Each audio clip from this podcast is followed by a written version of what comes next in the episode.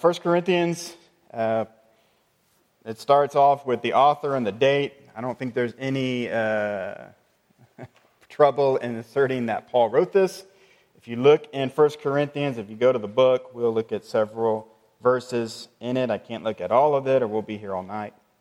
But the first verse in chapter 1 Paul, called to be an apostle of Jesus Christ to the will of God, and Sosthenes, our brother, to the church of God which is at Corinth, to those who are sanctified in Christ Jesus, called to be saints. So Paul identifies that he wrote it. There's really no question about that. When he wrote it, about AD 55, is about the year that Paul wrote it from Ephesus. So Paul went and started the church in Corinth, and then he left and went to Ephesus, and then he gets some reports that uh, the, the, the train's going off the track, as they say. Uh, the church in Corinth is becoming a mess. And he did not like his reports, and so he's writing this letter to the church of Corinth that he started. Uh, back to the author, uh, it mentions throughout the book that he wrote it, so there's really no question about that. The Christian leaders throughout church history, Ignatius and Polycarp and Tertullian, they all said, uh, yeah, Paul wrote 1st and 2nd Corinthians key people in the book. You'll have Paul, uh, of course. Timothy is a missionary, a fellow missionary with Paul that assists him in the church in Corinth. And then members of Chloe's household, they're the ones that come and inform Paul that uh, the church is having some issues. They are undisciplined and they need to be disciplined according to your teaching. The city of Corinth uh, is located southern Greece. I don't have a map to show you, but you could look it up in any Bible map. Uh, it's in the, the province of uh, Achaia, 45 miles west of Athens. Uh, it's a port city. It's on a narrow isthmus. Uh, it's surrounded by water. It's a port city, and so it's got ships that come in and they carry the stuff across the land a little bit, then they get on another ship and they go out. Major trade city. It's a Houston. It's a Hong Kong. It's a it's a modern city in their day, trade city. Lots of traffic, lots of commerce, lots of secularism. Lots of people with all sorts of different backgrounds coming there. Um, it was famous originally for the, the Isthmian Games, kind of like the Olympic Games, but not exactly. But there was another uh, big games they did back then. This city was famous for its depravity. It would it would be called a sin city. It'd be like the, their day, their Las Vegas. Okay? What happens in Corinth stays in Corinth, but it really didn't stay in Corinth. It got to Paul, and he wasn't happy with not just the city of Corinth, but actually the church in Corinth wasn't being any different from the world it was around. So, major debauchery, moral depravity. It's a very, very vile city. Flip over to 1 Corinthians 6 9 through 10 and Paul will outline some of its problems.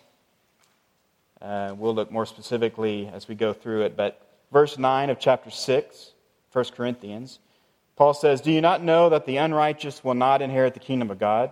Do not be deceived. Neither fornicators, nor idolaters, nor adulterers, nor homosexuals, nor sodomites, nor thieves, nor covetousness, nor drunkards, nor revilers, nor extortioners will inherit the kingdom of God. So there's Paul's list of some of the things that are going on. It sounds like a fun, fun church uh, and city. Uh, so there's some problems.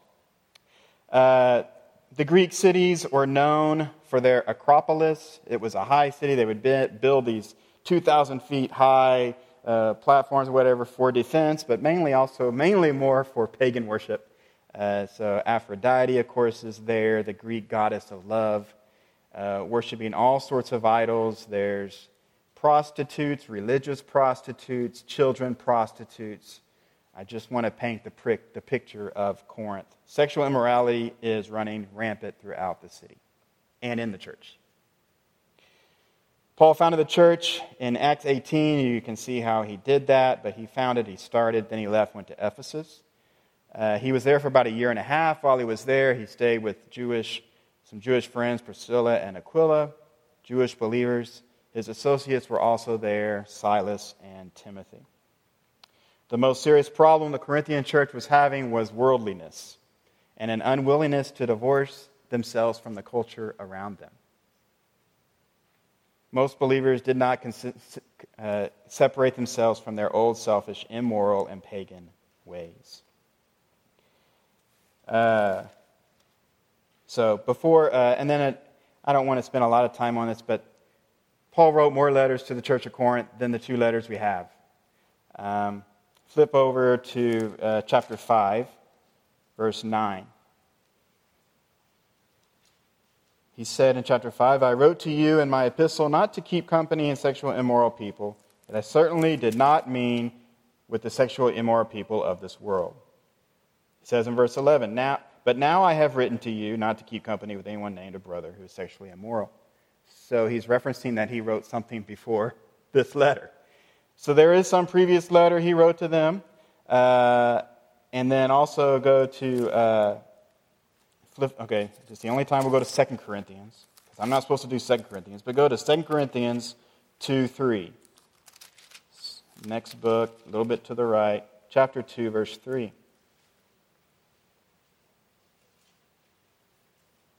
Paul writes, And I wrote this very thing to you, lest when I came I should have sorrow over those from whom I ought to have joy. Again, he's referencing another letter, and scholars think this is more of a severe letter.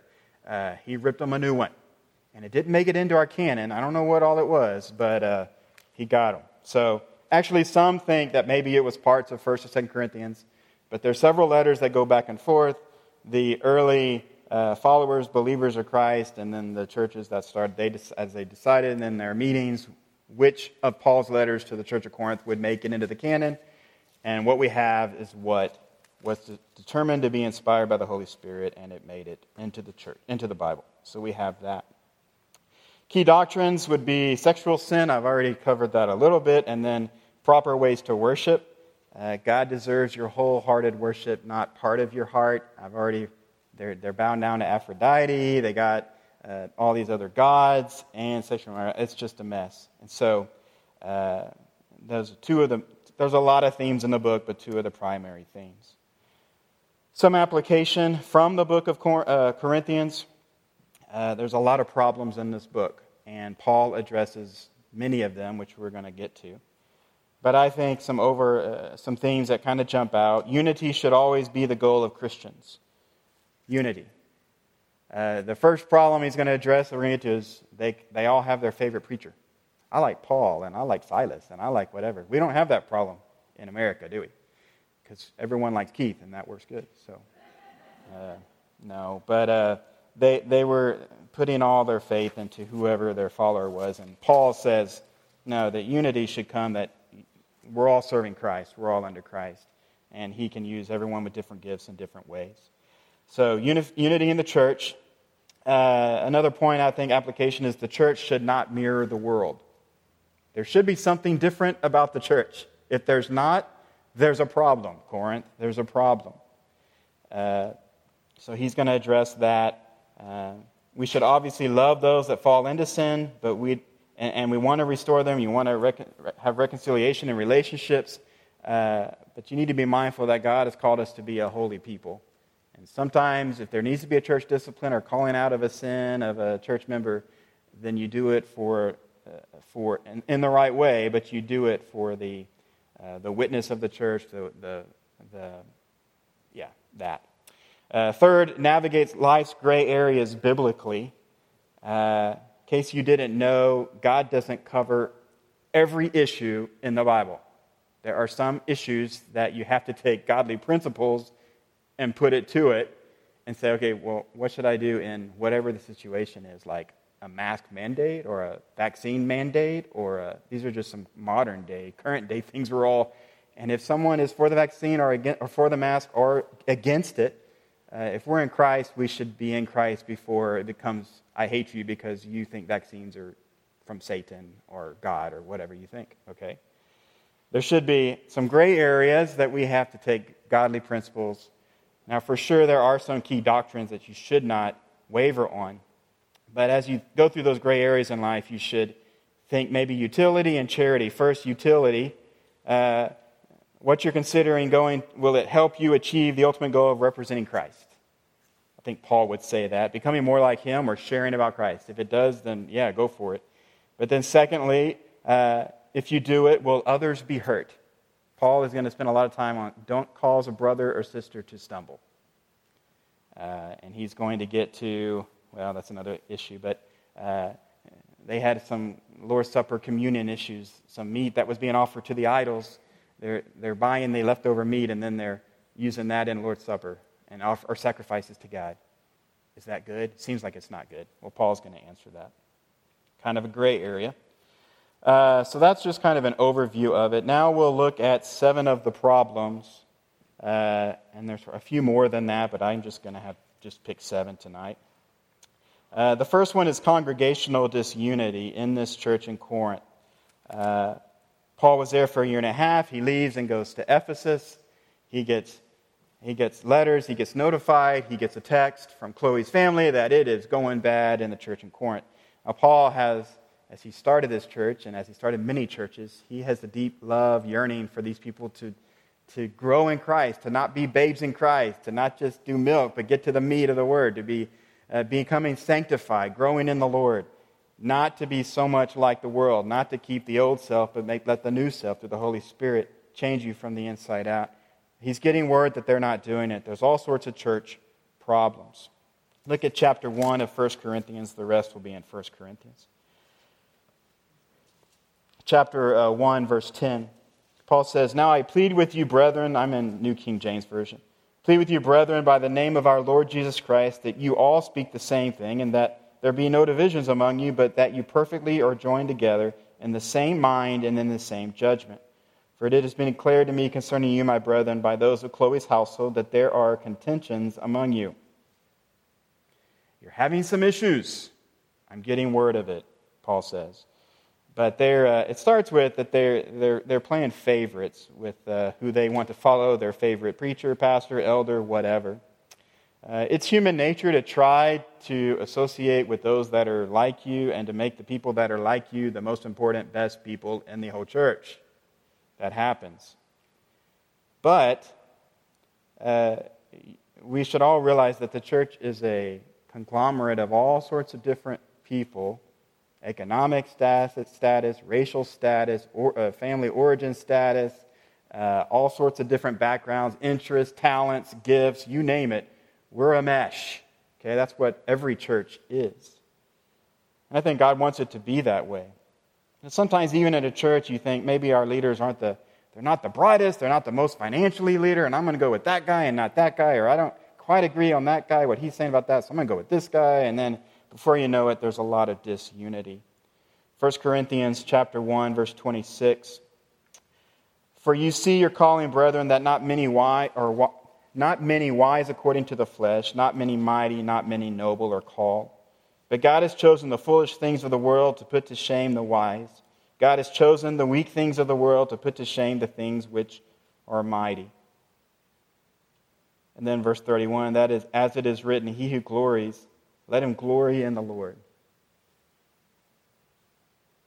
So, I don't, they were playing some favorites, okay? Paul left. Maybe I love Paul, but now he's gone. And now this new guy, whoever he is, I don't like what he's teaching. I don't like his personality. I don't like his whatever. You name it, whatever it is. Paul here says it's not about that. Well, he's too weak, or he doesn't, he's not knowledgeable enough, or he doesn't seem gifted enough. Well, if God called him, then you trust that God calls even the weak, and you can go throughout Old Testament, New Testament. David was the weakest little scrawny dude, and he's the guy that's going to take down Goliath. Uh, Daniel, you know, a little scrawny little youth guy, and he's going to survive in the lion's den. Go through it in the New Testament. Okay, God's going to call his uh, disciples. Well, he's going to call the mightiest uh, financially warriors, the most brightest, and who does he call? The fishermen now, some fishermen can be bright. I'm not saying that, but uh, that's probably not who we would have called. And I think that's Paul's point here is in, in the weak, God gets the glory. And even in church leadership, sometimes, and you, all too often, you can hear podcasts about it or watch it, that church leaders, it goes to their head and they think that it's their ministry and not God's ministry anymore. And God is not glorified by that. And then eventually, the, yeah, the church suffers. God doesn't want that. So he talks here in the first part, they're having some congregational disunity based on who leads, and Paul would say, don't, don't do that. It's the first issue they're dealing with. But then the second issue is sexual immorality. 1 Corinthians uh, chapters 2 through 4. He tackles this issue because it's, it's affecting their spiritual growth or lack thereof of spiritual growth. They're having disunity. Uh, they just want baby food. It's like when you, when you were a baby, uh, uh, you know, your parents were just so stoked the minute you said your first word or you crawled your first little five feet or you did whatever. How would that be if you're an adult and you're doing that same thing? Wouldn't that be sad? Spiritually, there are many adults that are just crawling on the floor and saying their first words. And Paul's not okay with that. And a big factor here that he addresses is this uh, is, is they're just immature. They haven't grown in the word, they haven't grown any. They're still on the milk. They fail to recognize the, dif- uh, the difference between God's inerrant wisdom and the world's passing and fickle understanding. Chapter 2, verse 6 and 13, it says this We speak wisdom among those who are mature, yet not the wisdom of this age, nor of the rulers of this age who are coming to nothing. These things we also speak not in words which means wisdom teaches which man's wisdom teaches, but which the Holy Spirit teaches. The hidden wisdom which God ordained before the ages for the glory, it says in verse 7. It's not always the most Twitter friendly thing if you're doing an expository sermon and your goal is to really just preach the convicting word of God so that people will if they're dealing with sin, be convicted of sin and yearn for God's grace and forgiveness, and then repent of that sin and want to walk with Him. It's much easier to just say, here are the four things on marriage, or here are the five things to make your kids obey you. And that will get the people in the seats because they all want to know that. Or here's the way to survive Facebook, and here's the way to survive whatever. Make it all trendy, right? It's not the purpose of the word. I think the more we live in the now we're in the you know 20th century, but as the years go by, the Word of God becomes less and less appealing. Jesus Christ said his the, the road is narrow; it's not a wide gate. Stop trying to market the Word of God. The God of the universe will penetrate the souls of those that need it. Um, he talks about three types of people. He says there's the natural man, the supernatural man, and the unnatural man. The natural man, in verse 14 of chapter 2, he's governed by the appetites and the fears of the flesh. He just does whatever feels right, whatever feels good, whatever impulse I have, I do that. And I just go with that. It's, what it, it's what's right. Um, they can't appreciate God. There's no connection with God. It's like a blind man at a sunset. No idea what's going on, just going through the days, surviving life. The natural man, no connection to God, uh, no connection to, to God spiritually. But then he said there's a supernatural man. This is the one that is spiritual, is, uh, and uh, he, he's rightly judged by no one except God. Uh, the Holy Spirit is inside of him. He's put his faith, his belief in Christ and what he did on the cross. This person loves others, uh, enjoys Bible study, fellowship, sacrificial service, worship, and prayer. This person is striving to follow their Savior with their whole heart. He's my Lord, He's my Savior. I want to follow Him. And then the, the third one that Paul talks about here is the unnatural man. The unnatural man is caught somewhere in the middle. I am saved. I believe in Christ. He was res- crucified, resurrected. I'm saved by grace but I struggle with unsaved tendencies.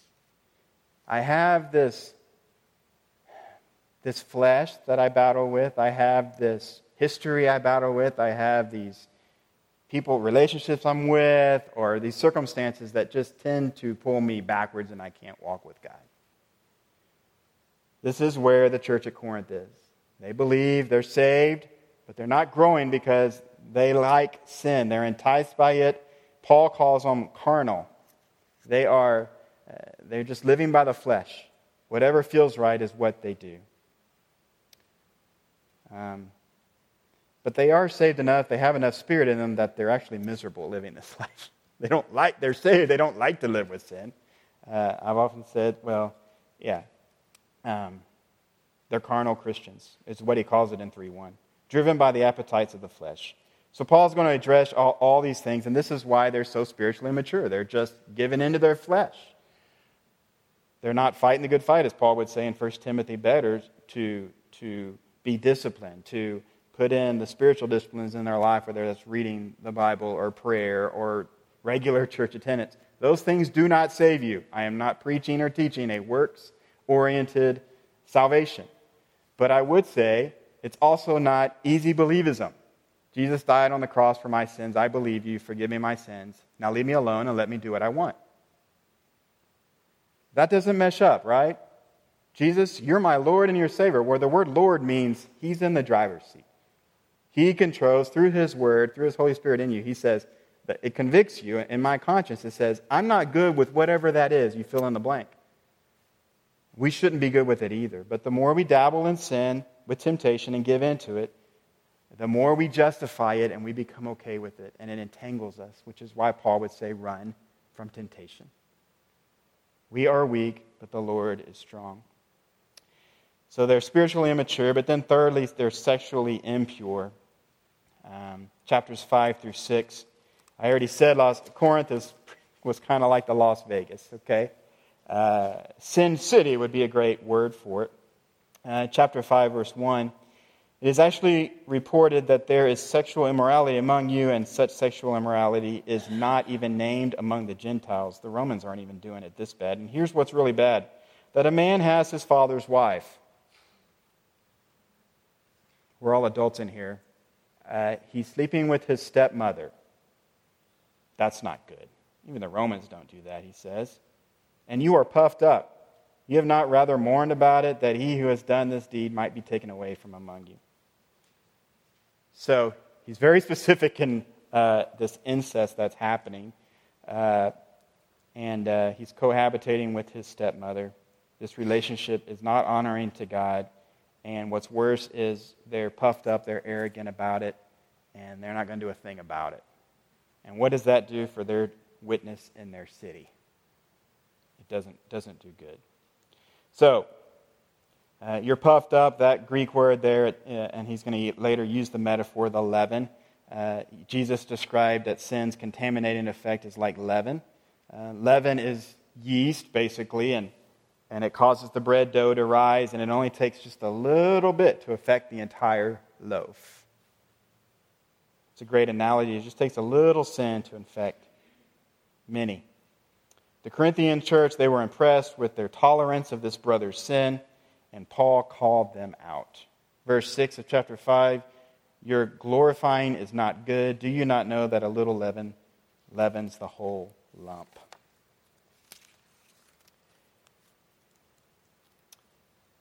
But it's not just that. They were doing more too. Uh, chapter 6, verses 1 and 2, they're actually suing other believers in the secular courts.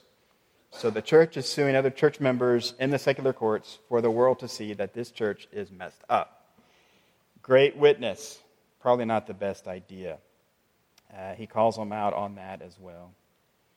Paul instructed them to have a zero tolerance policy. He said in verse 18, Flee sexual immorality. Every sin that a man does is outside the body, but he who commits sexual immorality is he sins against his own body. Sexual immorality, that word in the Greek is porneia. Same root word that we use in pornography. If you're not sure if pornography is a problem in America, uh, you need to be more aware. And if you have teenagers and children, you need to be having conversations because the world is making it very easy to be worldly. Very easy. And I could tell you the billions that are in the porn industry. But more than not, in the books I've read, uh, and it's not just men, it's also women, okay? It's this, this ideal, whatever it is, that I don't have right now that I can get into this. And that's typically, it's escapism. It is. And it's just making what God made good, making it really, really bad in marriage, it can tear, it tears up marriages. But not only that, but if it's teenagers and kids that get hooked into this, It does something and their dopamine kicks in. It's like using a drug. It's worse than using a drug. You can't get the image out of your head. You have hardwired it into your mind, and it never goes away. And so, boys that look at that before they're married, they have an idea of what sex is. And then girls that look at that have an idea of what they should be and what sex is. And then the two eventually get married, and we wonder why there's problems, all sorts of problems. It's a huge problem. It was a problem here. It's nothing new under the sun. But the internet has made it much, much more where it can be your secret sin. No one else has to know it. You don't have to go buy anything at a 7 Eleven. You can just have a phone. All right, I went off on my tangent there, but uh, it's, a, it's a problem then. It's a problem now. Uh, it really is. Sexual impurity involves the theft of, a, of an intim- intimacy level that should be only reserved for God. And it only should be reserved for God. If you're talking about sex, that should be only reserved by God in the covenant marriage between one man and one woman. I hope I'm not clear on that. The day we live in is very unclear about sexes and picking your pronouns and whatever. Is it so obvious that our culture has just totally said, I will not, I will buck everything that God the Creator put into place for our good? I'm going to buck it. There is no authoritarian anything, God, person, government, anything. Although, if the government says this, you better do it. That's another story. But no one can tell me anything. It's whatever I feel, it's whatever my appetite is, it's whatever I determine. I am running my own course. No, no. He goes on, the next thing is marital infidelity. the sexual immorality that's happening, the lack of spiritual maturity that's happening, then, of course, it filters into some marriage problems. Uh, chapter 7. Uh, now, Paul is going to talk about being single or being married. Paul was single. Paul's okay with being single, and in his day, it was probably advantageous to be single. The Romans are persecuting Christians, and if I am married to a wife, then I have to not just run for my life, I have to run for our lives. We have to run together. Paul would almost say if you can stay single and control your passions, then stay single. But if you can't control your passions, then get married. Great advice. Uh, so he addressed both being single and being married. He was happy in his singleness. It helped him to focus on his ministry. But he says in chapter 7, verse 7 I say to the unmarried and to the widows, it is good for them if they remain even as I am, single. But if they cannot exercise self control, let them marry. For it's better to be married than to burn with passion. Marriage is a commitment that curtails individual freedoms. You are now living for someone else, with someone else, to help them walk and grow in their walk with Christ. And there is, and I'll say it later, but there's a mutual submission. I'm submitting to God, she's submitting to God, we're submitting to God. There's a lot of submission that happens in marriage. It's not just the wife submit to the husband, although Paul does address that in Ephesians 5. But I'll get into that later. We all should be submitting to the authority of Christ in our lives. Um, so then the fifth thing is personal liberty. 1 Corinthians chapter 8 through 10. He covers this liberty. Sometimes the solution to an issue is not plainly black and white. I said sometimes there's some gray areas, and there's some gray areas that are happening here in the church in Corinth. Uh, they're offering in these pagan temples, they're sacrificing this meat and offering to them, and then they sell it to the Christians and they buy it. And then they're wondering, should we offer this to our God that was just offered to an idol? So you can imagine those that grew up Old Testament, all their ways, all their laws, and all their whatever, like, oh, no, you're not doing that to my God, right? So what do you think Paul says? Well, uh, we'll see. He doesn't uh, have a huge issue with it because he knows the idols aren't real. like, those aren't real gods. If you want to use their meat and offer art and to you, the true God, Jehovah, fine, do it. But he would say, don't do anything that's going to cause someone else to stumble. If offering that meat that was just offer, offered to the idols causes some other Christians in the church to really have a problem, then don't do it. Which is, I think, a good, a good way of looking at it. His concern pr- primarily was not the meat, it was the way some of the believers were behaving. Um, they were flaunting their liberty in the offense of other believers. And he says in verse 9, Beware lest somehow this liberty of yours becomes a stumbling block to those who are weak. Paul's going to go on with this idea of there's a greater law, a new way to live, and that is through love. Of course, we're coming to 1 Corinthians 13, which is the love chapter.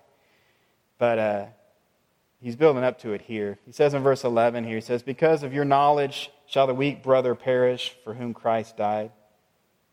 Paul's saying, it's better to go be a vegetarian than eat the meat that offends your Christian brother. Okay? And you could apply that to today in Midland, Texas, and Midland, Texas slash America slash the world we live in. And we've tried to live that out. This has been a, an unusual year and a half, I think we would, could all agree. And we're not out of it yet. And there's differencing stance on vaccines and masks and governmental mandates and all these things, and probably we have a wide variety of that. So, what's the right thing to do? Well, God doesn't mention coronavirus. I haven't found it in here yet. Um, but I think you submit to your church uh, leaders. The church leader submits to God that called him. And you do the best you can. And then, as us as a, as a unified body, we, we, we stopped for a while. Then we came back, and Probably about half the people wearing masks, half the people are not. You, you sanitize things, even though some people are like, why do you have to do that? I don't believe anything's happening. Okay, yeah. You just try to walk through it best you can with God's wisdom and His principles. And I think we're still doing that even now. But you don't let those things of the world disunify the church because the enemy does want to disunify the church. They don't agree with me on that. Well, is that a Christian doctrine thing or is that a preference? If it's a preference, and it's like, you know, uh, now if they don't believe in the uh, in the uh, the sacrifice of God's Son that He died and was resurrected, I think that's a big deal. That's a deal breaker there. But if they think the drums is better than the pipe organ, you know there's been church splits about that very thing, right? You know who wins when that happens? The enemy does, not God, not, not the church. But we can get we can make little things into big things. Some things are big things, but not everything is a big thing. Okay, moving on. Uh, he talks about love and uh, don't cause your, your brother or sister to stumble, which I think applies to alcohol here and as well, or tattoos. Can you? Should you? Like, uh, i think I know some tattooed believers. I'm pretty sure there are. So there's, you know, in my day, it was you can't dance, and what was the other thing you couldn't do? Drink alcohol. Can't do those things. And be a Baptist. Was that the things? I think so. You can't watch. Now that's tough. I mean, but there are a lot of movies you shouldn't watch, yes. But uh, pretty much, yeah. Okay, I'm moving on. It's not in my notes. I'm moving on. We all love to, to bring up the topics that there are a lot of things that are clear in God's word and some things are not. But I think the, over, the principle you could go with is if it's going to cause a brother or sister to stumble, if they see that or see me doing that, then I shouldn't do it. So that's my stance on that. And I think it would be Paul's as well. The sixth thing is imbalanced community in chapters 11 through 14. Several issues that is affecting their community the first is the women don't want to submit. Don't be mad at me. It's in God's word here, okay? I'm not going to spend 30 minutes on this because I don't want to, uh, but it is in God's word. Uh, so 11.3, let's look at that.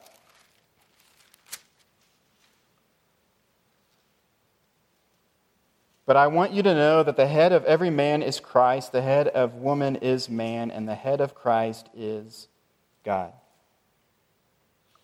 Verse 6 For if a woman is not covered, let her also be shorn. But if it is shameful for a woman to be shorn or shaved, let her be covered. This is not talking about hats, although I think it's you shouldn't wear a hat in God's house. That's a general rule. Uh, but uh, in this day, the women covered, they had a shawl or they covered their hair, and it was their culture, it was what was respectable and showed respect to the man over them. Now, we live in a whole other day that's got Taliban and all sorts of messed up stuff, okay? And we also have to then balance this with the feminism movement and the pretty much bashing of all men that happens in America. Okay? Scripturally, go over, this is the only time I'll have you turn, but flip over to Ephesians chapter 5. Anytime in marriage counseling you're going to talk through, and this is what I wrote my dissertation for my doctorate on, chapter 5, verses 22 through the, you know, the rest of the chapter, uh, how women and husbands and wives should relate and bring honor to God. The key verse that no woman, woman likes is verse 22 Wives, submit to your own husband as to the Lord. But if you note the verse right before that, verse 22, Paul says that both the man and the woman, all of them, should be submitting to one another in the fear of God. Men are not off that they don't have to submit to their wives. No, no, no. Who you submit to is God. And if you're right with God leading your wife, then your wife will want to submit to your headship. It doesn't mean, the other thing I would say is it's not an inferior uh, yielding to a superior. That is not what this is. This is not the picture Paul's painting. The picture he's painting here is an equal submitting to an equal. We're equals unto God. But part of a woman's worship is I submit to the headship of my husband. I don't worship my husband. He's not Jesus for me. I, he doesn't die for me. No, no, no, no. I yield to him, and a part of my worship is I yield to his leadership as he's being led by God. If you think of the Godhead, he's going to use the same very word here. He's going to say, Jesus submits to God the Father. Jesus and God are equals. John chapter 17, he's saying that prayer as he's at the Garden of Gethsemane, and he's saying, uh, I, Father, your will, not mine. He's equal with God. He's doing that as obedience, as worshiping God. That's the God God created in his or in his. He wants his purpose to be worked out through his life. Well, as a husband and wife, ladies, as you worship God, you submit to your husband. Now, here's the, and this is the greater. What if your husband is lost as a goose, or there's abuse or there's whatever. I don't have time to get into all that right now tonight. But um, then that's not the way it's supposed to be, yeah. But I would challenge the woman, and now if there's physical abuse or sexual abuse, that's a whole other thing. But if it's uh, cut downs all the time and it's just difficult to live with this guy, or he is uh, so bombastic, so arrogant, he doesn't love, he doesn't care about me, he only cares about himself, um, I think the scripture would say you work through that. You try to obey God and worship God through that. Divorce is always depicted as the last case scenario, or not to do it at all. But I'm not getting into that because there's a gray area in there too. Sexual immorality was for sure the one that you could have divorce, but pretty much the scriptures in the two places it talks about divorce, it says do everything you can to not divorce. But Moses made that way because we were, we were prone to sin. And we live in a fallen world. Moving on. Uh, so, women not submitting to their husbands, he talks about that first. But then the second thing they're having, they're misbehaving in the preparation of the communion, the Lord's Supper, the observance of one of the two sacraments, sac- sacraments baptism and uh, communion that Jesus Christ himself ordered the church to observe. The way they were doing it is they would have a love feast slash potluck dinner. Um, bring all your favorite fried chicken uh, and, uh, and alcohol and whatever. And it would be like a whole day shebang thing, dinner on the grounds kind of thing. And then at the end of it, they just pig out, they get drunk, and at the end of it, uh, we, would, we would tag on communion.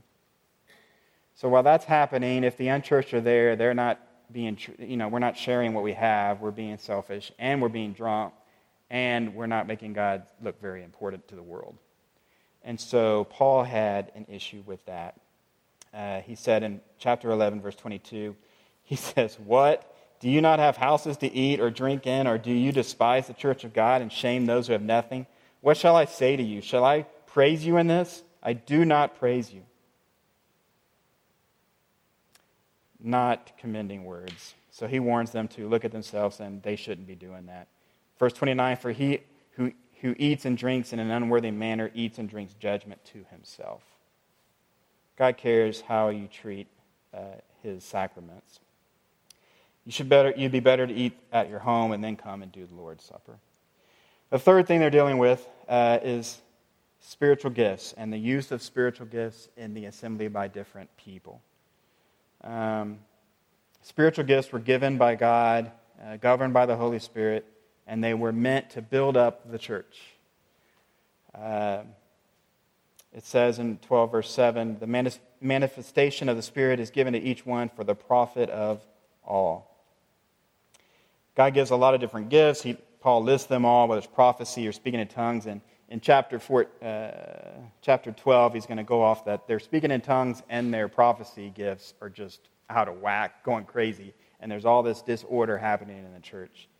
Um, I personally believe that the speaking of tongues and the interpretation, I think that was meant for that time, that place. The Spirit allowed that to happen so that the gospel would spread. Personally, I do not believe in the speaking of tongues, although sometimes I think my family members think I'm speaking in tongues sometimes, but I'm not. I'm just trying to use words. Uh, sorry about that. All right, so spiritual gifts, uh, they're a mess. Um, he uses the metaphor that the church is a body. Paul often used that. And Christ, of course, is the head of the body. Uh, the human body needs all sorts of parts, right? Uh, even the gallbladder is somewhat important.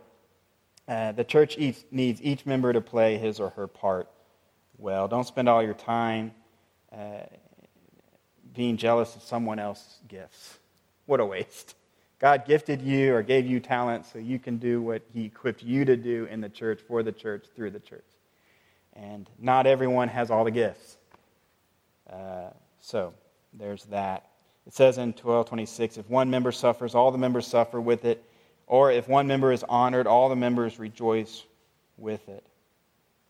Uh, again, this idea of love is going to come up, and Paul would say, doing it all by love, using your gifts for God through love, is the most excellent way. He ends it in verse 31 of that chapter. And then he goes right into probably the most well known wedding verses always spoken, the chapter on love. But it's in this context that the love chapter comes. It's how you're using your gifts for the church. It's so that you're being more like Christ wants you to be and less like the world. And if, if, you know, if you just look at love, and agape love is what we're talking about, it's the sacrificial, I lay down my life, I think of others before myself. Uh, it is not this infatuation, expression of action, choice. Uh, it's not inflammatory, it's not fleeting, which is what culture, the media, makes love look like. It's impulsive, it's whatever you want, it's self seeking, and that's totally contrary to what God says real love is. And how do we know that? Well, you look to Jesus Christ, how he loved. He gave his life. The sinless one died for those that are full of sin. It's a sacrificial love, it's a thinking of others, a self, selfless love, others oriented. Paul points to the fact that anything you do or accomplish is empty without love as a motivating force and ultimate objective. He says in chapter 13, verse 13, Now abide faith, hope, love, these three, but the greatest of these is love. Jesus himself, when he's in the Garden of Gethsemane, he, he prayed that his love would be in the love of those that follow him. He, show, he showed us how to love this way an authentic love that uh, sacrifices for God and for God's people.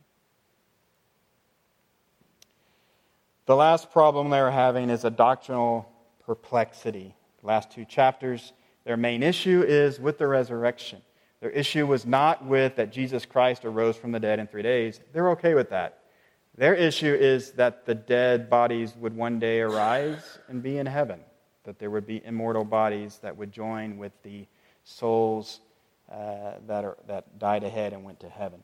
So that's their issue. So they had some resurrection problems. Paul is not okay with their problem. Um, chapter 15 is probably one of the greatest chapters on the resurrection ever written. Uh, it's an extensive, comprehensive chapter on bodily resurrection in all the Bible. It's very detailed. Uh, but he starts with, uh, in verse 12 and 13, we didn't start there, but Look at 12 and 13. Now, if Christ is preached that he has been raised from the dead, how do some among you say that there is no resurrection of the dead? But if there is no resurrection of the dead, then Christ is not risen. If the dead don't be resurrected, then Christ wasn't resurrected. If Christ isn't resurrected, then there's no Christianity. This is all just a hoax. This is all just a, uh, and why, why did the early church followers die for this? And why, why are, uh, in early church history are they being martyred for their faith if it's just a hoax? No, it all hinges on the resurrection, not just of Jesus Christ, but also of the believers one day. One day our bodies will be immortal, resurrected with our soul and our spirit. No resurrection means your faith is empty and your witness is false, he says in verse 14 and 15. Without it, you're stuck in your sin, and I don't think Paul would say, Oh, death, where is your sting? A lot of people, and I would say I'm included, is death is not a comforting thing to think about.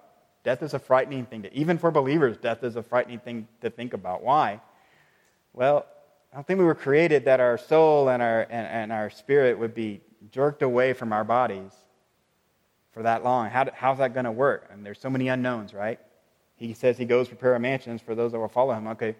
And then when Jesus comes back and then my body is resurrected and then I have this immortal body, how does that all, there's a lot of unknowns there, but we have faith and trust that it's going to happen. It's going to happen, but the death, death is something that no, no one likes. Um, yeah, I won't share that. Um, he says in verse, in, in verse 25 that dying is the enemy. Death where is your sting? Because of the resurrection, because we have hope in Christ, that He was the one that showed us that there is a resurrection one day. And He did it, and His followers will do it for eternity one day. Until then, when we leave this body, our soul leaves this body, Paul calls it that we're sleeping. Okay? Um, and one day when Jesus returns, the dead will, the dead bodies will rise and we'll have eternal bodies. Um, 1 Corinthians 15 20. Now Christ is risen from the dead and has become the first fruits of those who have fallen asleep. Become the first fruits of those who have fallen asleep. The first fruits were the high quality sample of the harvest that the Jews, the Jews would offer to their God. The first fruits, Jesus is saying that, or, or Paul here is saying Jesus was the first fruit of the resurrected life, and it's available to everyone else that believes in him. He set, he set the standard, he set the way. In other words, there's a whole crop of people uh, who are out there waiting to be harvested. Corinthians, you're part of those people. One day you will be resurrected if you believe in Christ and you follow him with your heart. The resurrection is, is crucial uh, for the gospel message. It was the power, and it would enable the Corinthians to step up their game and follow Paul's instruction for their improvement. And you could think the First Corinthians, the letter, man, he bashed them pretty good. They're a mess. And there's a lot of churches today that are pretty messy. There's no church that's perfect, and if when you join it, you've made it a little more imperfect. Uh, uh, we're all imperfect, even if we're saved. But that was the way God wanted the gospel message to thread, to, to spread. And, and the church will not be defeated even by Satan. It will last. So, there's no perfect church, but even this church in Corinth, and you're going to see in 2 Corinthians as, as next week, uh, they work with this guy that's co- cohabitating with his stepmother, and they work through it, and he gets reconciled and forgiven. They work through their problems as a church corporately. Um, so, a lot of issues there. I want to look, close with go back and look at 1 Corinthians chapter 1 And a few more comments and I will be done.